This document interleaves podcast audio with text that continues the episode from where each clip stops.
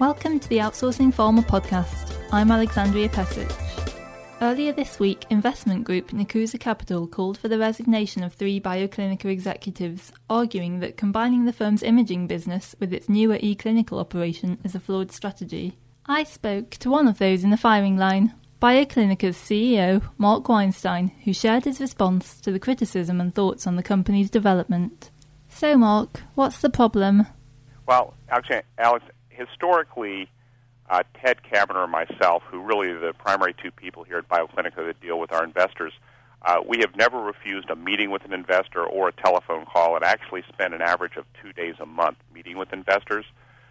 Uh, we have met uh, with Nicusa Capital and Paul Johnson several times. Quite honestly, the last time we went to meet with them, uh, he did not even attend the, the, the meeting in his office. So, what precipitated this is uh, is wondering to us. We're not sure other than just overall market frustration. And the specific allegation is that the combination of your imaging business and your e-clinical business is a flawed strategy. So, what's your reaction to this? We have, to give you an example of, of the size of our business, Alex, we have, we deal right now with 10 of the top 10 pharma, 19 of the top 20, 75% of the top 50, plus another 140 companies. So, we have an amazing number of clients and potential clients that we've vetted our strategy to as far as what they want in the marketplace. And what's come back very, very clearly, and the reason we went into this, you know, the e-clinical business outside of our medical image management, was that everybody said that clinical research has got to become more efficient. And in order to do that, we need to offer multiple pieces, and they have to come together in an organized and integrated fashion. And that's really our strategy. But they also say you're unwilling to provide a financial breakdown. So, what are your reasons for deciding not to disclose this information? Well, we have obviously have full disclosure on the financials, and the issue is we do not report by business unit. The reason we do that is we aren't that large, and we have a tremendous number of shared resources that we use between the eClinical and the bioimaging services division. And we did not think it would help the investor really understand our overall strategy to do that uh, that segregation. Ultimately, when we reach a certain size, we think that might be appropriate. But at this point, uh, we don't think we're trying to hide anything. We know we're not trying to hide anything. So basically, by looking at our top and bottom line, you know that shows the results of our overall strategy. Then why do you think the shareholders have been claiming that there's a continual trend of deteriorating financial performance? Then. Well, first of all, it's one shareholder.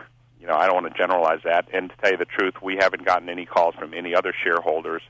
Um, we have had, well, actually, we have had, have had several calls from a couple of shareholders that actually uh, know of Mr. Johnson and Nicusa Capital, and they've been very favorably disposed, disposed as far as you know how we're doing things. So that's not an issue. but also remember, if you go back, you know, Bioimaging Technologies, our predecessor company name, goes back to 1990 and we did medical image management up until March of 2008. And if you remember the timing of things, we're really September of 2008 is when the, the world pretty much changed as we know it. So, in many ways, uh, we have done a very good job of managing our business. You know, we're still sitting here with $11 million in cash and no debt, but we've had the same downtick that everybody else has had in the world, not even not just our industry. So, from an operating perspective, you know, we've hit our plans, we've hit our numbers, and I think we've matched what other people have done in the marketplace. But overall, there's been uh, a deterioration of the, of the overall market, which is a worldwide issue, not just a U.S. issue. Why do you think Paul Johnson singled out yourself and your two colleagues in particular with his criticisms? Well, when you're the CEO of the company, you're the easiest target. um, and quite honestly, you know, Ted and myself, who's our CFO, Ted Kaminer, uh, we are the two people that do all the investor relations. We work very hard to not get other people in the company involved in that, uh, quite honestly, because it could be quite a distraction because it takes a lot of time and effort. And then Dave Nowicki was uh, obviously singled out because he is the chairman of the board of directors. So it was more based on, I think, title and position than it was individual issues. And why do you think he's been so personal with his criticisms as well?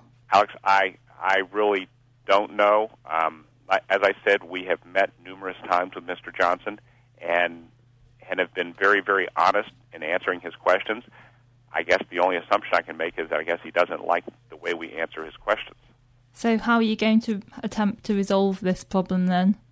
Well, we issued a, a public press release, you know, just saying that you know, we are very supportive of the management and the board, and we've also uh, will initiate other discussions with Nicusa Capital Mr. Johnson, and and do as we've always done, which is says we're more than happy to meet and talk to you about whatever issues you might have, uh, and we'll continue to keep that op- open door policy. Beyond that, uh, there's nothing we're doing at this point. Well, thanks for talking this through, Mark. For Outsourcing Pharma, this is Alexandria Pesich.